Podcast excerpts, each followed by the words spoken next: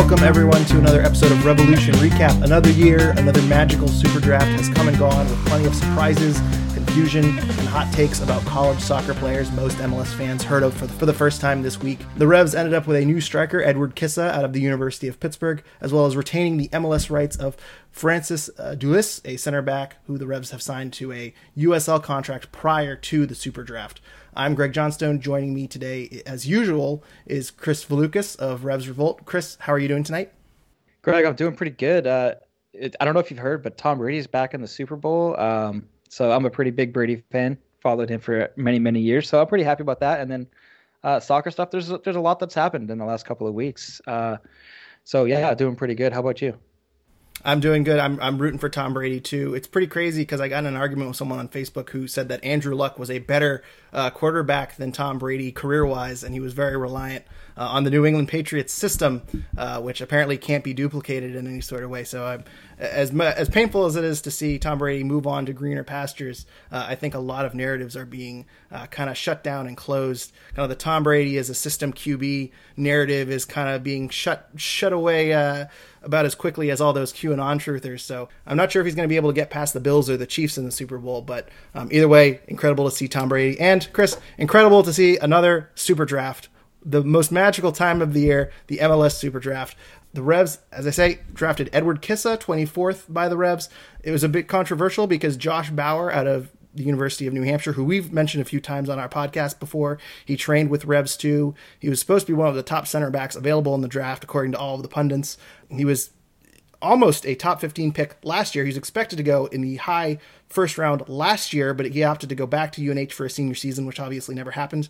Um, he was expected to be a top 10 pick this year fell all the way down to 31st. The Revs passed on him. They ended up going with Edward Kizza. So, Chris, l- let's go there first. What are your thoughts about the Revs taking Kizza uh, and and passing on Bauer at 24? Yeah, I mean, at first it was it was quite shocking that uh, you know you have this you know high potential center back sitting there, and, center back is a position of need, uh, and then they go in and they take a striker, which wasn't necessarily an area that I was thinking that they might go. I was thinking maybe defensive midfield. They might go for another speedy winger like they've done in years past. Um, and then you know Edward Kizza out, of Pitt, um, and also he's the first ever Pitt player to be drafted in the first round, which kind of blew my mind. Uh, definitely didn't see this one coming. Uh, but the more I start thinking about it, I'm starting to wonder: Do the Revs have some other plans at center back? Because that roster's starting to look full. Um, they have Collin Verfurth um, that is still on the senior roster. Maybe he, maybe they plan on keeping him. John Bell has recently had his contract negotiated with the MLS. I forget how exactly that all works. Yeah, I'll catch I'll catch you up. So so the Revs traded for his MLS rights. Whenever you're drafted in the Super Draft, um, the team acquires your rights for two years. So the Revs he, he didn't sign with San Jose. He ended up playing at Revs two last year um, and had a fairly successful season. And the Revs traded for his rights. So basically, if the Revs want to sign him to a contract, they can. Um, so John Bell's kind of waiting in the wings. It's unclear if he's going to get an MLS contract, but the Revs could sign him. Exactly. Yeah. And so it, the fact that they did, uh, you know, obtain his rights again, or for the first time, I guess, it, it shows that maybe they they're looking to bring him up for the future, that he's a future plan. And then they didn't take Josh Bauer here when he was available. When he slid, I mean, he was projected as the second center back to be taken in the draft. Um, I, I, didn't count how many were actually taken before him, but uh, to be taken in the second round um, was definitely not something I saw coming. Yeah, and as you say, I, I think usually 24th pick, you're not going to get a lot of value. I tweeted out before the super draft, don't get your high, your, your your hopes up high because uh, in the last four super drafts, the combined MLS appearances from the 24th, uh, 51st, and 73rd pick, uh, which is where the Revs were picking, combine those three slots over the past four super drafts, the MLS appearances over all those picks is zero. That's a fascinating stat to me, by the way. Yeah, and, and last year too. Think about this too. Outside of the top 18 super draft picks, seven players signed MLS contracts. The rest of them went to USL or they went, you know, elsewhere abroad. Uh, they played in other leagues, other lower leagues. Only seven players outside of the top 18 signed MLS contracts. Not get on the field and make an impact, just signed MLS contracts. So sitting at 24, you're not expecting a whole lot going into this draft. The Revs to me seemed like center back was their big hole because to me, okay, Kessler, Farrell, if that's your center back pairing, fine. If, if Bruce Arena is happy with that, fine AJ De La Garza, we talked about him last podcast. He's he's got really the shape of an outside back. He's five nine. If Henry Kessler gets hurt, they're putting a lot of faith into Collin Verfurth to step in and kind of replace because I don't see Andrew Farrell and AJ De La Garza, who are 5'11 and 5'9, being a dominant center back pairing. Um, you'd essentially have four outside backs along that back line, and you know, I, I'm not very optimistic about that. I'm, I'm very concerned about center back depth here. Uh, so maybe Verfurth is, you know, they, they value him and they do believe he can fill that kind of fourth center back slot and, and kind of play back up to, to Henry Kessler very well. That that is very very possible. Uh, but it seems like we're not getting another center back, and that is a bit concerning. And to have Josh Bauer, who we've heard so much about, who the Revs have seen up close because he trained at Revs two with them, be available at 24. You, you, it, it, something must be wrong with Josh Bauer that he, the Revs did not take him in that slot because I could not see a more perfect pick um, down at 24. If you, I, didn't think there was any chance he would be available at 24, um, and I was hoping maybe the fourth or fifth best center back uh, coming off the board would be be there. Josh Bauer not being there is being there and, and passing on him for a striker is, a real head scratcher to me. Yep, absolutely. And then uh, if we flip it though, and we look at what Edward Kizza brings. I mean, he is going to be, uh, I mean, at least at Pitt, he's been a, a, pretty proven goal scorer. And if we look at what the Revs lacked last year, I mean, defense really wasn't an issue. And I know we've lost Michael Mancienne and we've lost uh, Tony Delamea, but to be honest, they weren't making any impact at all last year. Um, so you you need you need some sort of attacking power, and you might as well take a take a reach in the draft, I guess. Um, but it is it is still a bit bizarre that Bauer wasn't taken. But I agree. I'm, I'm curious how Bauer pans out. Now he's in Atlanta, uh, and that's if he turns out to be another uh, solid center back. Um, they're gonna have Bauer and uh, help me out. What's the other center back? Miles Robinson. Thank you. Yeah, but it, it's interesting because part of me says 25 MLS GMs I mean, we're excluding Philadelphia and anyone else who's traded out of the first round there, but I mean, 20 plus teams had the option to take Josh Bauer and they didn't. And and you get to a point in the draft. I mean, teams were trading up for 50k in allocation money, not a whole lot to to trade up. Um, and they were they were still taking players other than Josh Bauer. So anyone who wanted Josh Bauer could have gotten him for 50k in allocation money. Um, and and he they just kept passing. So I'm under the impression that something is wrong with Josh Bauer. I don't know what it is. Um, I don't know if it's an injury. I don't know if I, I have no idea. I, but there is something out there that we're all you know everyone outside of uh, Major League Soccer front offices are missing about Josh Bauer, and I, I'm curious what it is, and I'm, I'm curious if he turns into a top five, you know, super draft player and turns out to be a valuable MLS um, you know starter or contributor because getting a solid MLS player at 31 in the MLS draft in, in 2020 is an amazing return for Atlanta United. So, yep. um, just to give you kind of where the pundits had um, Josh Bauer, uh, MLS.com had him going fourth overall in their mock draft. Uh, Matt Doyle had him rated as the second best center back.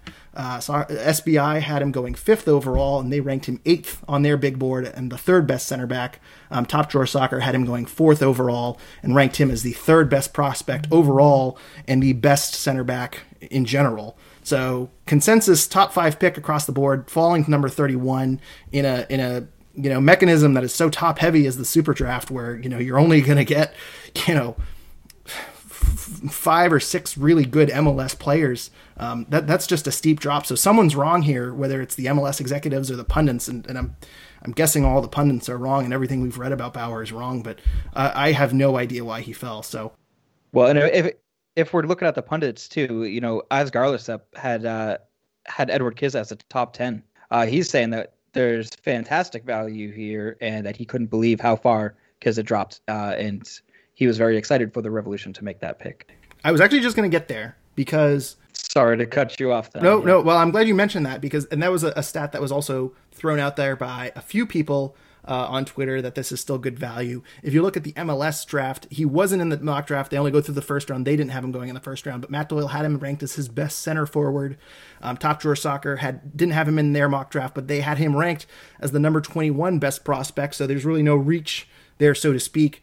Um, Chris, let's take Josh Bauer out of this equation and let's just look at the value the Revs got overall. What do you grade this pick as?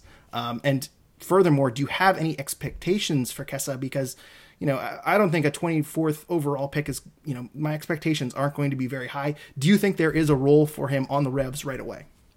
Yeah. So uh, uh we'll start off with the grade, I guess, and I'd have to say, you know, probably a B plus. You can't be harsh at picks here. You know, a lot of times it's it's a lottery pick, and you know, it's you go up to the to the local convenience store and you just get a quick pick. You know, it's basically what we're doing here with the draft when it gets down to this late round, um, or the late picks in the round. Um, so because uh, you know he was projected in in some mock drafts to go pretty high. We got him at 24, and a B plus. I think it's a, it's a fair grade to give for that. And then because I think there is a spot to to go into your next question, um, I I can see him uh, creating space on this roster. I will note that he would take up an international spot if he does get signed.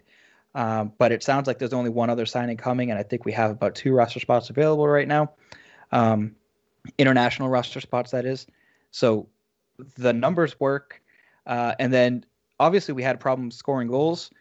Love to see competition coming in. Uh, Justin Rennicks was didn't really have that great of a year when it comes to MLS production. Um, we saw that he's able to to put goals in the net uh, down in League One USL um, but it hasn't hasn't quite translated to MLS uh, goals yet. And you know, maybe Edward Kizza is exactly what we need to to challenge Justin Rennicks to, to be better. Maybe Edward Kizza is going to be, uh, you know, a second striker with Buksa, challenging Buksa, maybe making Buksa have to work harder. Uh, you know, he is a fox in the box type striker. Um, he's got 31 goals in 53 games at Pitt, which is uh, pretty impressive. Um, only thing that I'm not sure about is I don't know who their opposition was, so it's hard to to rank how good it was. But it's still those are good numbers, and uh, I'd yeah B plus is my rating. I'd say. Well, and and you know he was in the ACC. He was a two-time All ACC first-team selection. The ACC is no slouch in college soccer, so he certainly has the credentials uh, to be a uh, uh, a solid pick, uh, so to speak. And you mentioned his goals. You're right. If you look at his shots and his, his shots on goals um, and his conversion percentage, they're all very high. Uh, so he, he, is a pure finisher here. I'm I'm I don't know what his role is going to be because part of me thinks that they might put him at Revs two and give him a year down there, um, so he doesn't cost the um, Revolution a roster spot on their senior team, um, and, and, they put him at, at USL and they kind of give him the role that um, uh, uh, Justin Rennicks was using last year. Um, see how he can do as kind of a, a, finisher, and, and as I say, just see him develop for a year before potentially moving him up to the roster next season. Um, he is uh, when you do draft a player, as I said, you have their MLS rights for two years, so there's not necessarily a rush to sign uh, Kessa to an MLS contract, um, but it, it is interesting. I, I even if they sign him to an MLS contract, I'm not sure how many minutes he gets because they obviously have a lot invested in Buksa. Um, you do have Teal Bunbury there. I guess Teal Bunbury maybe, maybe they don't view exactly as a number nine uh, type of finisher. Um, maybe they see him more as kind of a winger and whatnot. And, and they play Justin Rennicks kind of as a winger, um, as a sub coming off of the bench too. So um, Bruce Arena in his press conference said that this addressed a need. They needed depth at striker. So maybe they they you know, if they do continue five subs uh, coming off the bench in 2021, maybe Kessa is a guy that comes off the bench with 10 minutes left. Uh, maybe when you're pressing forward to get a goal, you're pulling off a center back or a defensive midfielder and you're putting Kessa in the box with Adam Buksa and, and hoping something works. Uh, maybe he's kind of playing in that role in kind of a Hail Mary type of role. Um, but overall, I mean, it, that's kind of my expectations. I don't really see him doing much outside of coming off of the bench. Um, but with that being said, um, what grade do I give this pick? You said a B plus. I, am around there. Um, I, I, think if Josh Bauer was taken fourth overall and we ended up with Edward Kessa, um, I, I, don't have any complaints about this pick overall. The one thing that scares me is the international roster spot, um, but they have two right now. So if they do sign him to an MLS contract, as I said, they have one left over. So you, you do lose an asset there, but uh, overall, I'm not too too um, concerned about it. So we did get a couple of questions because a lot of people are wondering what does this mean for Justin Rennicks. Um, Revolution Report says, "What do you think happens with Rennicks and Kizza?" And any Revs UK say says, "With the potential signing of Kizza, where does this leave Rennicks on the depth charts?" I kind of gave my feelings about it a second ago. I think Rennicks is going to be above Kizza on the depth chart, uh, and, and, I think they're going to try to see what they have in Rennicks because I, I, feel like it's a do or die season for Rennicks at this point. Uh, and maybe we see Kessa at USL for a little bit before he gets promoted to the top um, roster. What do you think, Chris? Where where does this draft pick uh, leave Rennicks on the depth chart? Yeah, I think I'm a bit on the opposite side of the fence here because I, feel like Rennicks has somewhat plateaued as far as his progression has gone. Um, like I said last season, USL he did pretty well, uh, but he really didn't seem to improve much when it came to MLS play. It kind of felt like the same Justin Rennicks that we had uh, in 2019. Kizza, he might you know be be that electric spark that we're looking for. Uh, he's got a lot of speed, I think, um, from the highlight reels that I've watched. Uh, he looks very quick, at least, uh, very agile, and he, has got a. Uh, he puts a magnet on the ball um, to find the back of the net. I, lo- I lost adjectives and, and, similes in that that moment, but um, I think Kizza will be above Justin Rennicks unless he has some unworldly offseason uh, development. Yeah, and, and another thing too is I wonder if I mean as I say we saw Rennicks kind of play a little bit more out wide. We saw in in with Revs too he was kind of playing that number nine role, but when he the only times he really got in with the Revs we didn't see him in the number nine role. He kind of played out wide. So I, I wonder if he continues to play out wide as kind of a depth winger. Um, but then he's blocked by Teal Bunbury. I'm not I don't know I I, I I'm not under the impression Bruce Arena thinks very highly of Justin Rennick, so I wouldn't be shocked if Kizza uh, pl- moves over him. Um, I just wonder if the international roster spot uh, is, is a bit of a hurdle, and they want to give Justin Rennick a try uh, before moving on to Kizza on the, the depth chart. But it, it, will be interesting to see it unfold. It, it, does seem like a little bit of a duplicate there. And, and as I say, Bruce Arena did mention that the two areas of uh, need for the team going into the super draft was striker and center back. Um, and they he feels they addressed both of them, and they and he stressed that they might make an impact right away. So uh, if you believe Bruce Arena, Kizza might be there on opening day uh, on the bench coming off uh, to to you know play up top. So uh, before we move on, some extra notes from the Super Draft. I, I, I think I mispronounced his name in the opening, and I'm probably going to mispronounce it here, but Francois Dulisi. Um, I, I, don't know how to pronounce that. I apologize. But he was drafted 51st by the Revs, as I mentioned. Um, the Revs already had him to a USL contract, so they're essentially just drafting his MLS rights in case they want to promote him. Uh, he's a center back, uh, so that that's another player to keep an eye on. Maybe we sign him for uh, depth along that back line. Um, as you mentioned, Chris, John Bell also there as a potential fifth center back if the Revs want to go that way. Uh, those guys would fit on the supplemental roster in some way. Uh, and then the Revs passed with their 78th pick uh, in the third round. Uh, not a huge surprise there. There's very little value there in the 78th pick, and a lot of people passed in the third round anyway. Uh, the Revs did lose two players that they signed to USL contracts prior to the draft. Michael DeShields out of Wake Forest um, another center back, actually the first center back off the board. Uh, he was drafted fifth to DC United. So DC United virtually uh, a guarantee, a lock that they will sign him to an MLS contract, and he is gone. Uh, and Sean O'Hearn, uh, Sean O'Hearn was drafted in the second round. I have 31st, but I know that was Josh Bauer, so I don't know exactly what pick he went. Um, but he was drafted by Minnesota United in the second round, around there, maybe 33rd or something like that. Um, but Sean O'Hearn was the left back out of Georgetown. Uh, so if Minnesota United agrees to deal with him uh, to an MLS contract, O'Hearn will be headed out to the Midwest. Um, if not, O'Hearn will be playing at Revs 2 in the USL next season. So uh, that wraps it up for the Super Draft. Overall, do, you, you, gave a B plus for the Kizza grade. Um, overall, I mean, is that your, your grade B plus? Uh, on the whole for the Revs. Uh, I, I, don't want to put too much weight on the second and third uh, round pick, but they certainly did lose some players uh, on Thursday. Yeah, I mean uh, the the Kizza grade also was if we're taking uh, Bauer out of this out of the equation. Um, if Bauer is in the equation and he was available, like he was, I, I that that grade drops for the Kizza signing because I think that center back was a, a higher position of need, and I feel like Bauer is a higher potential to be to make an impact. Um, so I would drop down to like a B minus probably.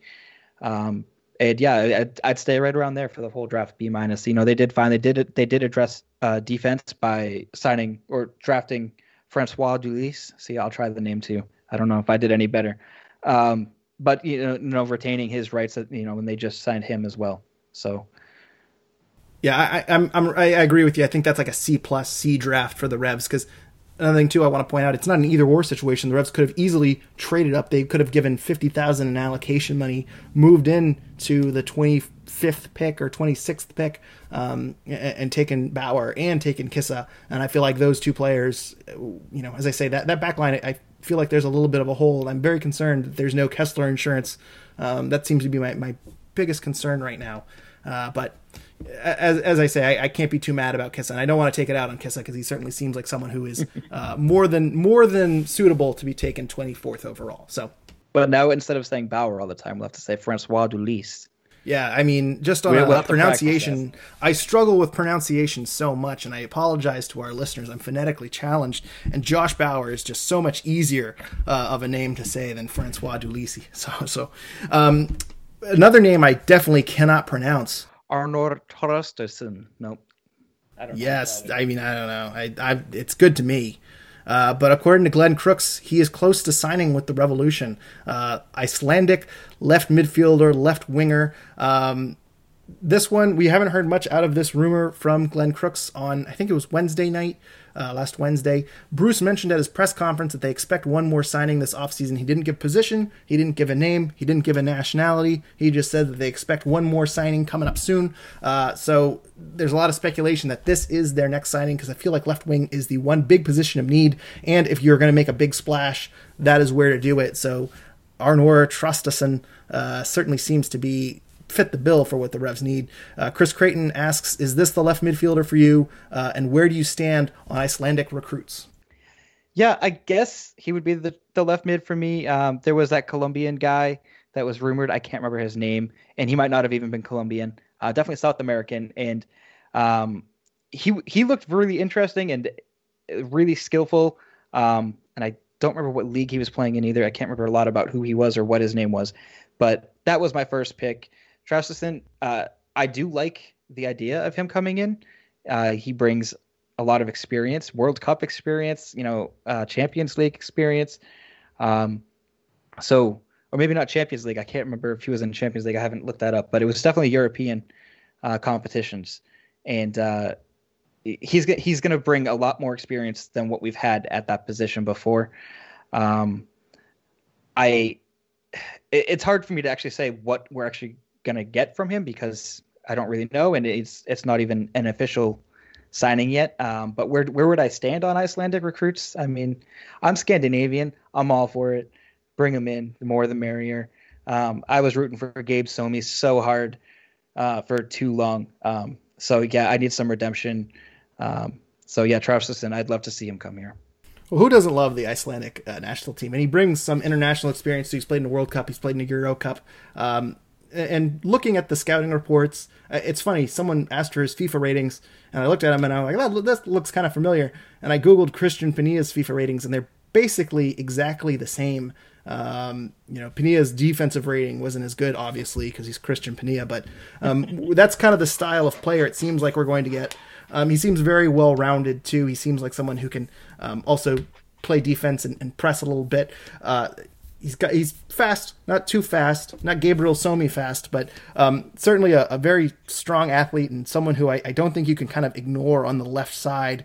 Um, maybe like a Teal Bunbury in the playoffs where we didn't see him make much of an impact.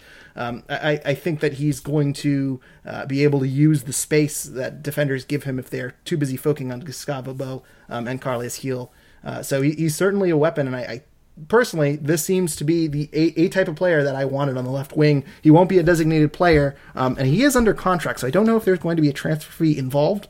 Uh, but if you can bring him on a as a TAM signing, which, looking at the numbers here, based on my projections, the Revs have some TAM money to play with. Um, They've not signed Carles Gil to a new contract. They signed Matt Turner, but no TAM is going to be used for that.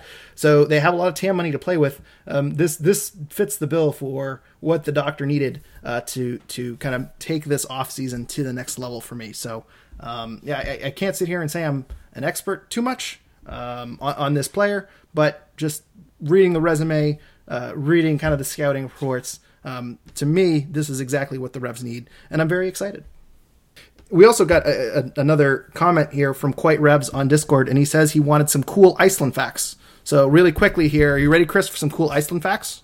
Let's go. I've been to Iceland, so let's go. Oh wow! So I should ask this to you because you probably know more than me. But I've only been to the airport, so. Oh well, never mind then. well, I, I googled cool Iceland facts, and according to the first Google result, more than sixty percent of the Icelandic population live in the capital city, Reykjavik. I don't know if that's Reykjavik. Ah, uh, I see. I should defer to you for all the pronunciation. Iceland was the last place on Earth to be settled by humans. That's amusing. Yeah. Many Icelanders believe in elves and trolls. Oh, okay. Has this joke played itself out yet? I think three is a good enough. We can move on. well, you know what's funny about Iceland too is I just watched a show, uh, a Netflix show with Zac Efron. I forget the name of it, and it's a documentary. And the first episode of the show is he goes to Iceland, and so I learned a whole lot about Iceland. I watched this about two hours ago, and I forget most of it already. Um, but it was a really fascinating show, and I recommend looking up Zac Efron Netflix Iceland. And also on Netflix is that Will Ferrell movie, uh, Fire Saga or whatever. Uh, and they're about they're a pair of it's him and Rachel McAdams and they're Icelandic folk singers. Uh, and they win the hearts of Europe uh, uh, Europeans by entering a song contest. Um, it's actually not a bad movie. It sounds terrible. I've been wanting to see that. To be honest, it's actually very good, and uh, there are a number of songs that actually are pretty decent. Uh, I mean, I go go to Spotify right now and listen to Volcano Man, and thank me later. Anyway, that's enough about Iceland. Back to soccer. It's the off season. What else are we going to talk about? Moving on to another European who is finding his way out of the States. Alexander Büttner and the Revs agreed to a mutual termination of their contract this week. Büttner had one year remaining on his deal with the Revolution. Um, didn't exactly fit in with the Revs, and obviously with Christian Mafla, I, I, know we talked about how it didn't seem to make a whole lot of sense to have two international spots at that left back spot. Uh, so this certainly makes a lot of sense. He also was tied to a few teams in Cyprus. Apol, I, I cannot pronounce for the life of me tonight, uh, and, and, that kind of fell through. They fired their coach, and it seemed like that fell through. Um, but another team came about in recent weeks, and I'm going to mispronounce this too, but Apollon Limassol, I, I don't know. They're from Cyprus.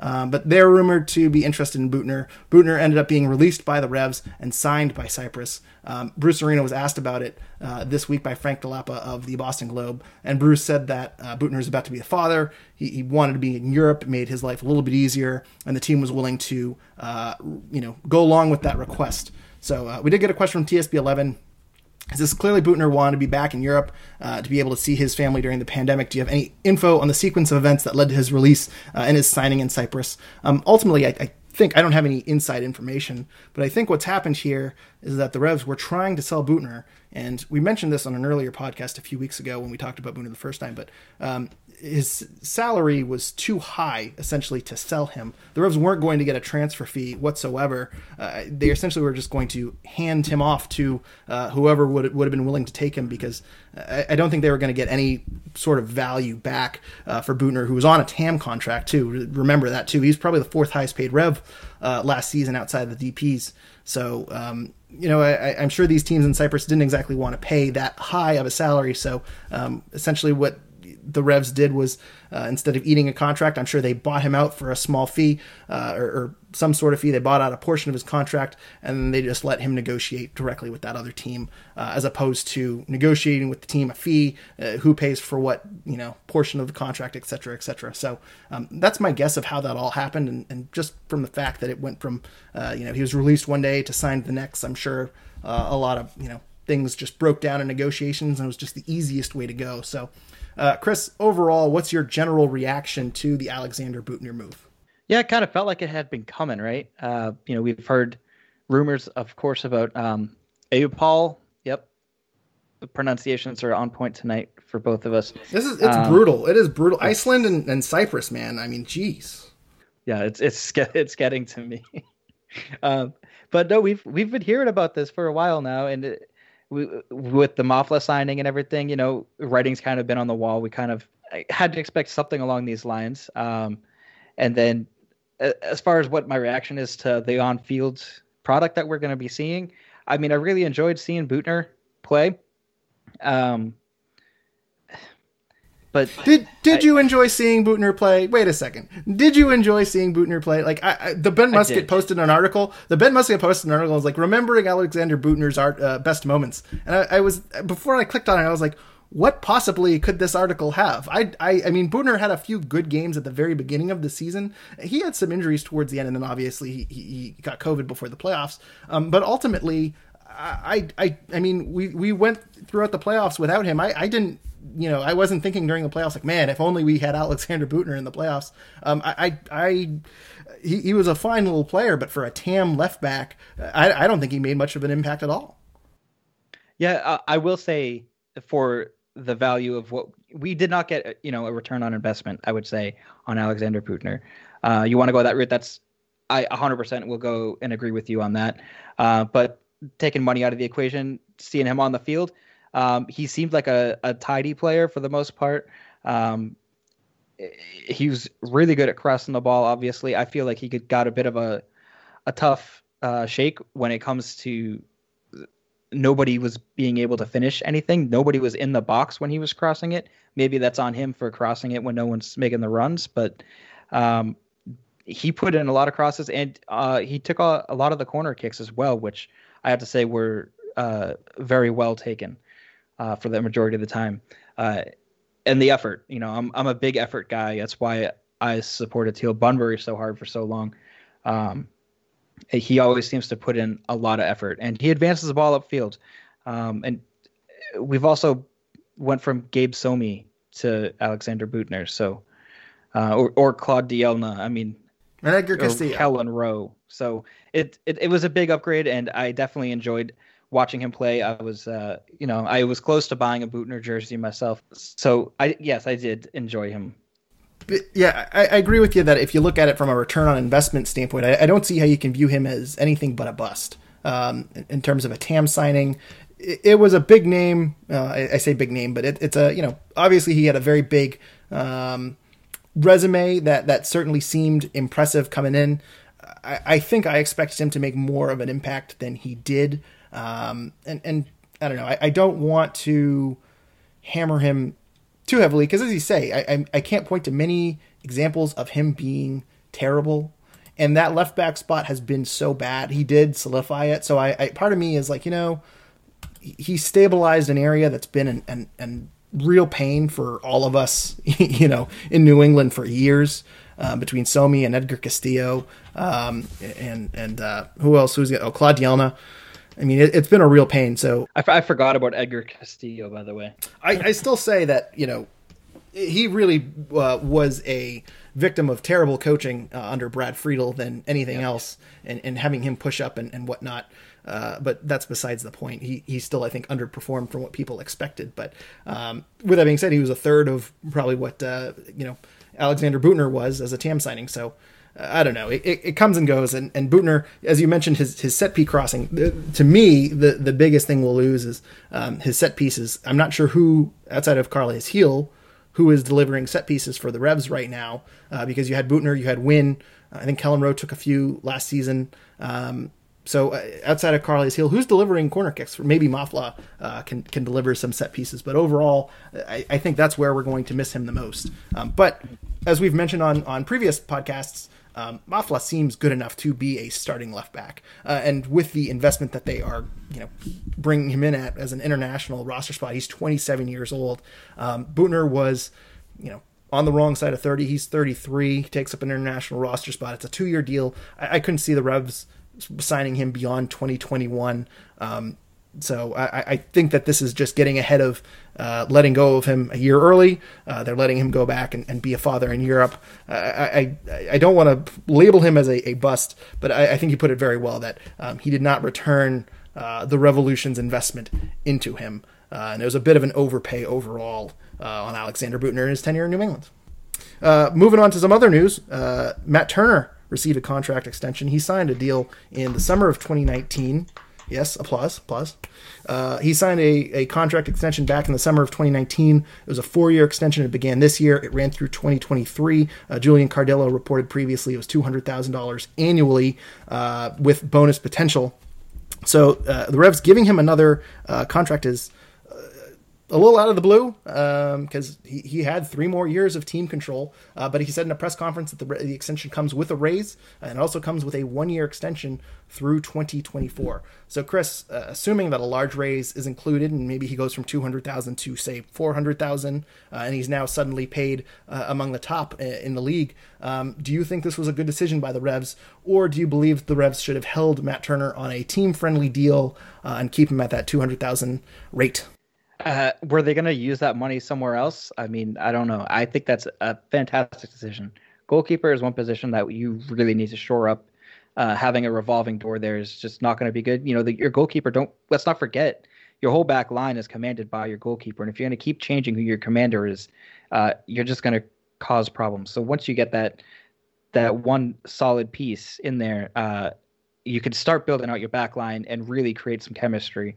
And it seems like they might have actually done that um, at least as far as last year has gone. So Matt Turner getting an extension, uh, fantastic for one more year.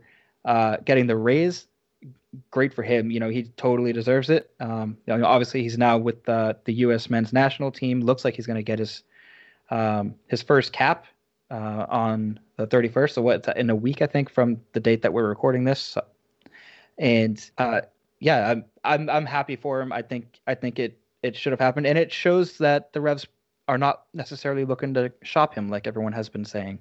I was going to say, I think the, the biggest thing out of this, well, first off, the, in terms of the money, you're right. I, I, are the Revs going to be using every single you know dollar this this uh, offseason? The answer is no. Uh, and so just the fact that you get to tack on another year of his contract, one that that kind of boosts up the price a little bit um, for for any team looking in Europe because it's certainly harder to buy a, a, player that has four years left on his contract than than one with three. Maybe not by a ton, uh, but it, it, it solidifies him here a little bit longer. Two, it shows the Revs are committed to him and they're not looking to sell him, which I think a lot of speculation was looking at. So I think it tells Matt Turner, you know, we want you here as long as you want to be here. Uh, and, and I think Matt Turner feels very relieved um, that his future is not necessarily up in the air. He, he's not shy about saying that he wants to play in Europe at some point and he wants to test himself. Um, but he, he certainly likes it in New England to the point where he got annoyed at some questions about the European interest last year.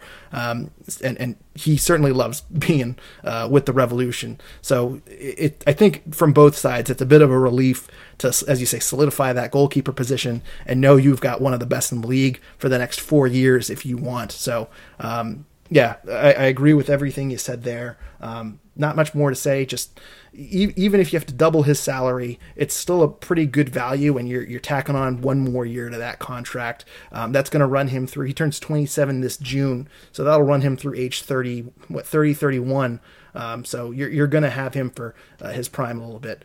Um, so yeah, agree with that. And also rumors that a Carles Gil contract extension is incoming, which I think is a top priority for the Revolution. Um, he he had an option year this year, and when he signed, there was some reports out of Spain that he signed a two-year contract with two team team options. So he he might be under contract next year as well. Uh, but for the same reason that you want to keep Matt Turner happy, I think you want to keep Carles Gil happy. And since he's a designated player, you don't have to worry about money too much. You don't have to worry about fitting him within the cap. Uh, so hopefully the Revs, um, if they are signing Carles Gil, I've heard rumors. Think Chris Creighton uh, says he's heard a rumor about a th- new three-year contract with a um, team option in the fourth year. Um, so that's something to keep keep an eye out for. But as of right now, hasn't been finalized. Um, and as I say, I, I, don't have any inside knowledge on that one, but uh, keep an eye out for another contract extension uh, coming in the next few weeks. So, yeah, I'm honestly surprised that we haven't heard anything about an extension uh, officially from this standpoint yet, because you think just over two weeks ago we were recording uh, another podcast. Uh, this one was the interview with Matt Polster, which, by the way, if you haven't given a listen to, I suggest go listening to it. Uh, it was really fun getting to chat to him. But uh, I digress on that comment and back into the Carles Gil. It's been over two weeks. That tweet has been sent out with just a picture of what appears to be Carles Gil. Um, is it? Did it mean nothing? Is it? It's such a mystery tweet, and it's probably the biggest unknown right now in, in Rev's off season. Is what is what does that tweet mean? Yeah, I mean, if we want to speculate and you know just do basic baseless speculation, which is what this podcast does best, I would say that they thought a Gil extension was being finalized, and maybe there's been a bump in the road. Um, I, I I don't know. It also might just be whoever is running the account just trolling everyone. There was some speculation it had to do with the New Jersey release and the uh, the um, away jersey release um, because it was the uh, current Revs away jersey. So so maybe it had something to do with that. Um, but it has been a few weeks and it's been very quiet and there hasn't really been any answers on that. So I think it's just keeping everyone on pins and needles. Uh, and it, it might be a situation where they are uh, waiting for the right moment to announce a Gil extension if it is being in the works. But um, as I say, it, it, hasn't been finalized yet. And that, that tweet is a little mysterious and it's been a few weeks. So um, I'm not I'm not sure what's going on there. Um, and the fact that we've had a second podcast released since that that uh, Jersey uh, tweet got sent out is, uh, I mean, that just shows you how long it's been because it's been a full two weeks since our last podcast. So, yeah, head scratcher on that one. Yep. Um, we, we got some general questions here. You ready, Chris? I'm go. Let's go. Yeah. Okay, so first off, uh, Revolution Report says uh, if, as Bruce says, one more player is coming in, and we are assuming it is our Icelandic friend over there on the left wing. Um, are you happy with the squad? Um, what else would you like to see? Center back depth, backup, creative mid. Um, so, Chris, overall, are you happy with the squad? Uh, and if not, what do you want to see them improve? Yeah, I guess overall, I'd be somewhat happy with it, uh, assuming Traustason is in there. Uh, I'd be excited. Um, not knowing if it's not Traustason or if it's someone else, my excitement level might not be quite there. Center back depth, of course, is a big concern. Um, we talked about that quite a bit at the beginning of the podcast, and there's not a lot going on. Uh, and if we're depending on De La Garza, Verfurth, and possibly John Bell, uh, yeah, that, that worries me a bit. Um, and the backup creative mid, I mean, I guess Kaptoum is probably going to be that guy. So we, maybe we'll, Gil and Kaptoum can feed off of each other. Um, do we have a third creative midfielder? No, not that I could think of. Um, do you need one? I'm not sure if you do. Uh, but overall, I guess I'm happy. Uh, maybe a bit underwhelmed so far. Uh, but with the Traustason signing, that would probably meet my expectations. Um, so yeah, that that's where I'm at. I don't know. Uh, what about you? Yeah, I kind of agree with everything said. I've talked about the center back depth earlier, um, where you know if our starting center backs are set, okay. If we think De La Garza and Verfurth are a third and fourth center back that we don't need to use that much, okay. Um, but I worry if we have enough Kessler insurance. Um, you know, if, if he goes down, you know, what's the plan back there? Is it De La Garza or is it Verfurth back there? And I'm not sure I have a lot of confidence in either one. And I hope that Verfurth is a diamond in the rough that Bruce Arena has a lot of faith in. That'll that'll certainly make me feel a little bit better. Um, in terms of uh, a creative midfielder, I feel like Kaptoum could fill that role. Um, and I, I, certainly think that a season where you, you missed Carles Gil and you were a totally different team without him on the field, um, they have a plan B, and I assume Kaptoum is that plan B. I, I can't imagine that they they force um, Gustavo Bou back into that role uh, where where he kind of struggled a little bit. Uh, they kind of had a re- yeah and a revolving door. I mean, yeah, I, I'm not totally certain what the plan is. I feel like Kaptoum might be the answer there, uh, and he can play that role if need be. Um, so uh, I'm not as concerned there. Um, really, center back depth is my only real issue. Um, and and if Henry Kessler is healthy, if you if you tell me today that Henry Kessler plays every game or he misses one game, I'm I'm really happy with the squad. So um, overall, I, I, I think the big shooter drop is that left wing. Uh, and if we bring in Traustason, um, again, apologies if I I cannot pronounce words for my life, so I don't know if that's how you pronounce it. But if we bring him in, um, I, I'm more than happy with it. So. Christian Matthews says set pieces seem to be a weak, a huge weakness for us in 2020. Did we do enough with players to improve here? Um, I'll I'll start with you, Chris, on on how you want to uh, handle this one. I'd say no. Um, so I think set piece delivery was fine, as I mentioned before with Büttner, and you know, assuming Traustason is the one that that comes in, um, I think if I'm remembering on my highlight watching correctly, uh, he does do set pieces. Um, so maybe he could still handle delivering that. And Carles Gil is, you know, he's got a fantastic left foot. Uh, but I think the big weakness is height. You know, we lack a lot of height on this team, and it's when you're putting in a set piece, you need somebody that's going to be an aerial threat to get up there. Adam Buksa is the only real one, and none of the crosses ever seem to really find him, or he never seems to find it. I'm not sure which one it is there, but yeah, I don't think that they've really done enough or done anything with a focus on set pieces. Yeah, and defensively, I'm not totally sure. The, the one thing I've noticed over the past um, season or so is they used Adam Buksa a lot on defensive set pieces, and that makes me, you know, uh, he, he, certainly wins the ball on the air a lot. So I, am not too worried about the defensive side because I feel like on, on set pieces, we actually were a little bit better than we were in previous seasons. um, so to speak. And I, I think Adam Buksa uh, was was pretty solid in the air. I also think Brandon Bye adds a lot in the air um, as a right back. Um, you know, he's six feet tall. Um, I, I, think at one point, I don't know if he ended the season um, with, as the leader of this stat, but they had some sort of stat that they flashed on the screen where he leads the league in aerial du- duels or something like that. Mm-hmm. Um, so defensively, I, I, feel perfectly fine. Um, the one question I do have is that service, um, and and maybe Traustason is a set piece player. I do. Uh, I'm, I'm googling his football manager uh, rating stats um, because I'm not totally sure. He's got a 13 crossing, uh, 11 free kick taking ability. So he seems like a decent option um, at, uh, at, at, as a, a, free kick taker. Um, and if you give me a second, let me see what Alexander Büttner was. Um, I'm sure he's in that 12 to 13 range too. He was 14 at free kick taking, 15 at crossing. So you, you downgrade a little bit now there. According to Football Manager according to Football Manager. Um, that is my two second analysis of uh, something that I didn't think about until we started recording.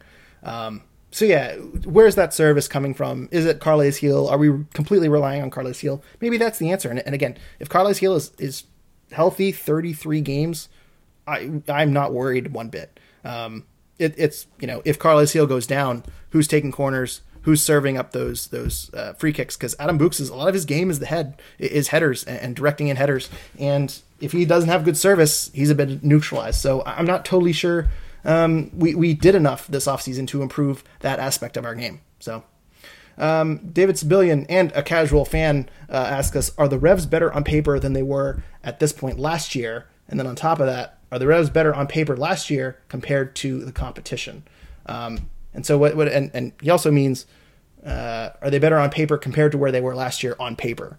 Uh, so like, do you have higher or lower expectations going into last season? So let's start with you know the Revs on paper this year versus last year.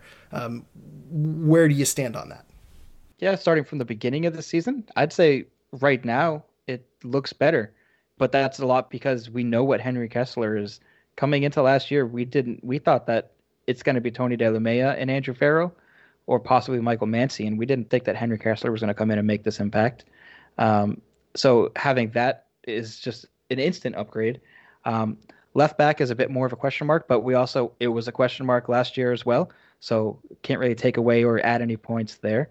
Uh, and otherwise, we still have a lot of the same uh, same roster throughout. We know a lot more of what Tajon Buchanan can bring, uh, and then we've seen we've seen how Gustavo Bou can go down and come right back up. We still kind of expect the same thing from him. Um, and Adam Buksa, I guess, was the other unknown from last year. We know a bit more now that um, I, he obviously had a really, really dry spell there for I think 12 or 13 games. Uh, he didn't score a goal, and then uh, he once he started getting it going, he seemed to be doing much better and producing, and uh, you know doing really well at playing that hold up role. Uh, so I think it, has to be higher right now. Um, the only thing I'd say is, you know, maybe Kessler's expectations coming into this year will be lower. Um, ex- Buksa, I mean, I keep going back and forth. Buksa's expectations are going to be lower this year. I think people expected much more from him last year than what he was able to produce. Um, but I still think he had a solid year, and he should still, you know, have high expectations overall. Um, so, and it, if we add any other pieces, you know, who knows what Kaptoum can bring. Uh, we have Polster now playing defensive midfield. I think that's an upgrade over Zahibo. Um, you know, and Caicedo's coming back. Uh, I, I'd say 100% uh, better and higher expectations. I, I will say the one, the only two areas that I feel are weaker on paper, so to speak, and you kind of touched on this, is Adam Buksa. I think last year we thought was going to come in and be a 15 goal scorer. You know, he, he was going to come in and he was going to light it up. Um, and that didn't exactly happen. I, I, still have some faith in Buksa. I know you do. Um, I, I, but I think the expectations are really tampered down for him. Where you know if he scored ten goals this season, we'd be fine with it. Whereas I think if he scored ten goals, if he had a normal season with no COVID, and, and we went into 2020, he scored ten goals, I think that we would have been let down a little bit. So I think expectations for Buksa are down a little bit. I also think Bou came into the league, and I mean he, he had such a phenomenal 2019.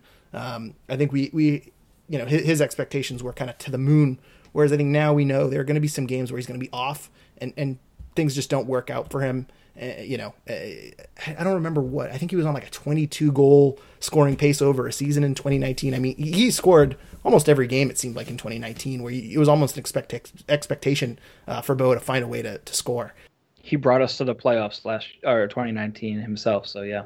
So I, I, I think that is a major difference too, where on paper, you know, Gustavo Bou this year isn't as dynamic and the expectations aren't as high for him as compared to last year.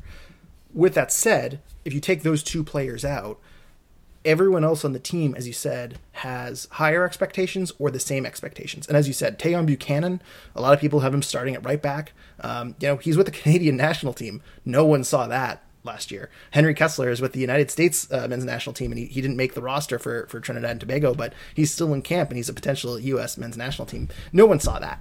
Um, you know, people people were wondering if he'd even you know start or if he was going to be Revs two or whatever. Um, Matt Turner had another phenomenal season. I don't think things have changed from Revs perspectives in terms of Matt Turner, but he, he's obviously boosted his stock um, a little bit this year as well. So there's really no player outside of Bou and Buksa that I think on paper we have lower expectations for um, than we did last season. So I, I don't. It's kind of weird to say that we're not really satisfied with the team and all that, and, and, and, saying that the supporting cast around the designated players have all, you know, our expectations have risen. But um, it's kind of true that I think on paper it's a it's a, a, little bit stronger overall compared to 2020. It's just not as top heavy uh, as we all thought, where we thought the three designated players were going to light up the scoreboards and, and hopefully carry our defense uh, and win enough shootouts. I, I, think it's more of a well balanced team compared to last year. Um, second part of that question here too, where do we stand compared to the competition on paper? Compared to the competitions, like for example, our, our projected, you know, where do we finish in the East? Um, do you project them to do better this year in MLS than what we projected last year? Yes. Um, I think, I mean, my expectations are personally much higher for Eastern Conference tables. Um, I'm thinking top four, maybe fifth, because you got to think Atlanta United is probably going to be back in the mix again. Um, but yeah, if if they can finish uh, top four, I mean, that would meet my expectations. Whereas last year I said they're going to be a playoff team, maybe sixth or fifth if they're lucky. Um, so yeah, they're definitely better this year as opposed to last year when it comes to their roster versus the competition. Um, I, I, it's hard to rate it if we're going to rate on paper against the competition without judging from year to year. So, um, yeah, that, that that's where I'm going with that. I think our expectations were a little bit higher than yours. I think we were around the, the top 14 last year. So I think we're about the same too. Um, the one thing I'll say is I'm not sure which teams got better in this offseason. I guess Miami Miami, you can expect a lot more from this season. Uh, Columbus got a lot better, but they're already above us, kind of on the food chain, so to speak. Um, so I, I, think I expected a lot of teams to really go out and do a whole lot more.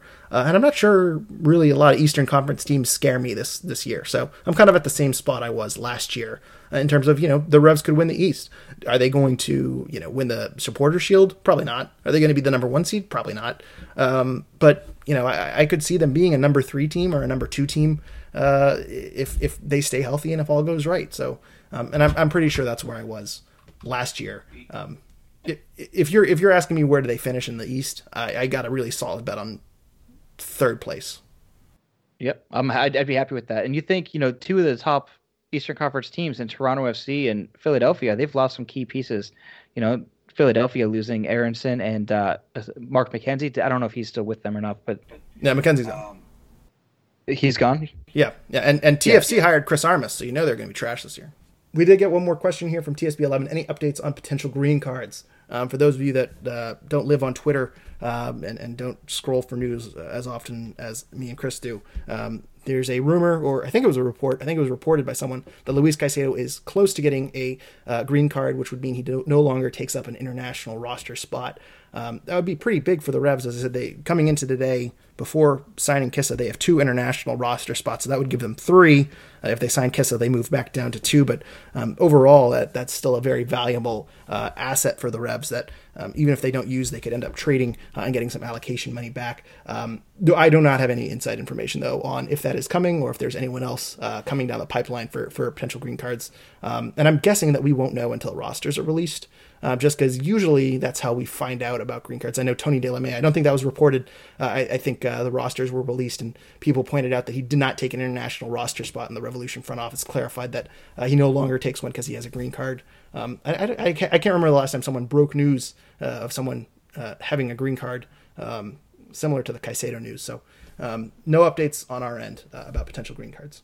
Um, other news for just kind of clearing out the uh, recent news. Shalrie Joseph is up for the U.S. National Soccer Hall of Fame. Hopefully, I mean, to me, seems like a no-brainer. Um, I I don't think that is a thought that is limited to people in New England. I feel like Shalrie Joseph should be an easy lock for the National Hall of Fame, but you also would have thought he would have been a lock for the uh, best 25 uh, in MLS, uh, and that turned out no, to be, no. yeah. So, uh, friend of the program, Shalrie Joseph, former guest uh, uh, I shouldn't say former guest, but he is a guest. Uh, uh, if you have not listened to that episode, please go back in our timeline and scroll back. Um, also, Shalrie Joseph's former uh, position as a Grenada head coach uh, was filled this week, I think by like a Canadian assistant coach, the assistant coach from the Canadian national team. So um, that that position sat like vacant for like eight months. but Anyway, moving on. Uh, if you did not hear, there were a couple of other good interviews uh, besides our Matt Polster interview, which again you should go back to and listen to if you haven't heard it yet. Uh, but the Yellow Card podcast had a interview with AJ De La Garza, and New England Soccer Weekly had a uh, interview with Scott Caldwell. So if you haven't listened to those, please go back, uh, give those a look. I think they're two weeks old at this point, but if you missed them, please go back. Uh, Julian Cardillo uh, had some information that Tony Delamea, former Rev, is garnering interest from other MLS clubs uh, and also some interest in Europe. Uh, the Revolution are not among them. So if you are a Delamea stan, uh, do not hold your breath. It seems like he is not coming back, and that's a, that's one too that I think is pretty significant because uh, Bruce Arena talked about bringing back certain players. He, he thought about he, he mentioned they expected to sign. I think he said like four or five players, and they ended up only signing McNamara. I think Delamea was the one that you know me and Sean at least were expecting uh, might come back, considering the lack of center back depth there. Uh, also, Kelyn Rowe has signed in Seattle. Uh, that was a long time coming. Uh, and Kakuta Manneh has signed in Austin. Uh, so he is joining up with Diego Fagundez down with the expansion side. And then the other thing, too, I wanted to mention uh, right before we ended this podcast was um, kind of a roster update. It was pointed out to me because we've been talking a lot about um, goalkeepers taking up three senior roster spots. Um, and I don't want to get into the how the rule is written, um, but basically for the uh, and, and for those, I'll, I'll, kind of walk it back to. I'll, I'll, give the basic explanation of the MLS roster for the Revolution is 30 spots. The top 20 are senior roster spots. The bottom 10 are supplemental roster spots, and then the supplemental roster is divided into three parts with specific rules for each parts. So the four spots, the top four spots are 21 through 24. Um, I misread a rule there. And basically, if you sign for the league minimum, you can go on to the 21 through 24 spots. The reason I, I kind of missed that is because it says league minimum, and that includes you know homegrown players or super draft picks or something like that. And so I thought it was limited to homegrown players, uh, but it actually is. You don't need to be a homegrown player. So Earl Edward Jr. in theory is on the 21 through 24 spots, uh, in theory he does not need to take up a senior roster spot. So I just wanted to clarify that uh, from previous podcasts. We've mentioned uh, that the Revs have three goalkeepers on their senior roster. That is not necessarily true. Um, if if Earl Edwards Jr. signed for the league minimum, he can be put on the supplemental roster. Um, and also, it was also pointed out to me that Scott Caldwell does fit on the 25th through 28th spots, and Collin Verfurth is turning 25 this year. Uh, so if you are on the 25 through 30 slots, um, you have to be 24 or under. And Verfurth is going to have to move to the 21 through 24, and Scott Caldwell is going to have to go down to the 25 through 28 um, because of a homegrown exemption. Again, I don't know if there's any way I can explain this, but to be on the 25 through 30th, uh, you either have to be under the age of 24 or you have to be a homegrown player that, you know, oh boy, I don't even. I... Yeah, the only thing more confusing than than Greg explaining his day job is MLS roster rules. don't make me explain my day job. That that that I would never. I will subject the listeners to more Iceland facts uh, before we get to what I do for a living. Uh, but yeah, 25 through 28, the rules are um, may include players earning reserve minimum salary, which is lower than the senior league salary. Um, so you have to be earning the minimum salary, or you're a homegrown player uh, who earns more than the reserve minimum salary that is subject to the homegrown subsidy. And basically, I've looked into this. Scott Caldwell fits that bill. So Scott Caldwell is on the 25 through 28 roster. Uh, Verfurth, Buchanan, Kessler, and Earl Edwards are on the 21 through 24 roster, assuming Earl Edwards is making the minimum salary uh, for the senior roster. So hopefully that clarifies everything. Um, I really don't want to explain it. It's really complicated. It's really stupid. And I'm sure I'm missing something else. And that's the worst part. Uh, the rosters are going to come out, and I'm sure something else is going to come out that I didn't know before. So um, it's all terrible. It's all stupid. Just know that the Revs have, as of right now, four senior roster spots open.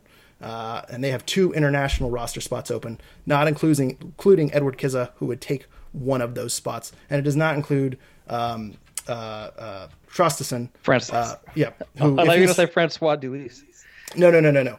He's on USO. Kiss, um, Kizza, Kizza and Dulysse would take a uh, the 25 through 28 roster spots. So there's room for them, uh, but Traustason would take a senior roster spot. So assuming that signing is coming, the Revs should go into the season with three senior roster spots. Uh, and if Kizza is signed, they will have one international roster spot. Unless Caicedo gets a green card, then they have two international roster spots. Traustason would take an international spot too, though. Damn it.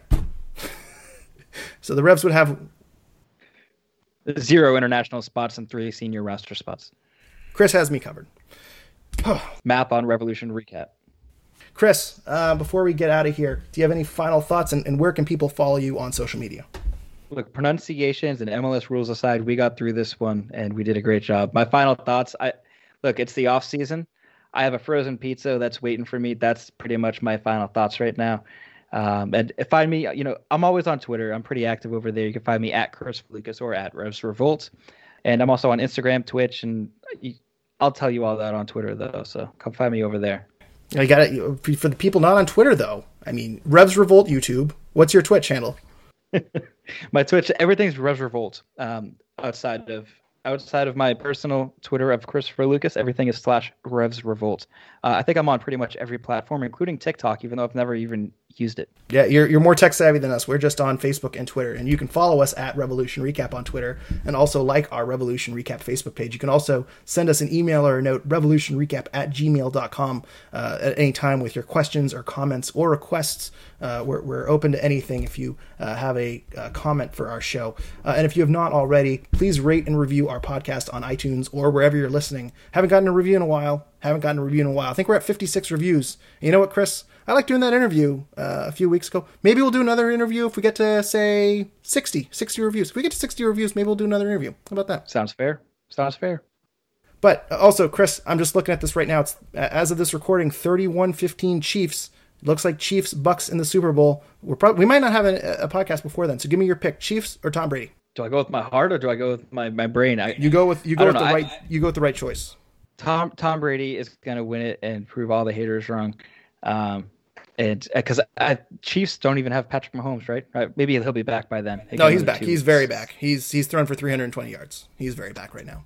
Okay, I haven't been watching because we've been on. Yeah, it's 37-15 right now. I have the Chiefs. I have the Chiefs winning by 10. But anyway, uh, you'll take Chiefs by 10 in the Super Bowl, right? Is that what you said? Yes. Yes. Okay. Yeah. Well, I'll take I'll take Bucks by three then thank you everyone for listening. This was this was off-season episodes kind of get off the rails a little bit, and Sean's not here to supervise us, so apologize if we rambled on a little bit longer. But again, follow us at Revolution Recap on Twitter, Revolution Recap Facebook page, Revolution Recap at gmail.com. Uh, and not sure when our next episode is coming out, but until then, thank you everyone for listening, and go Revs.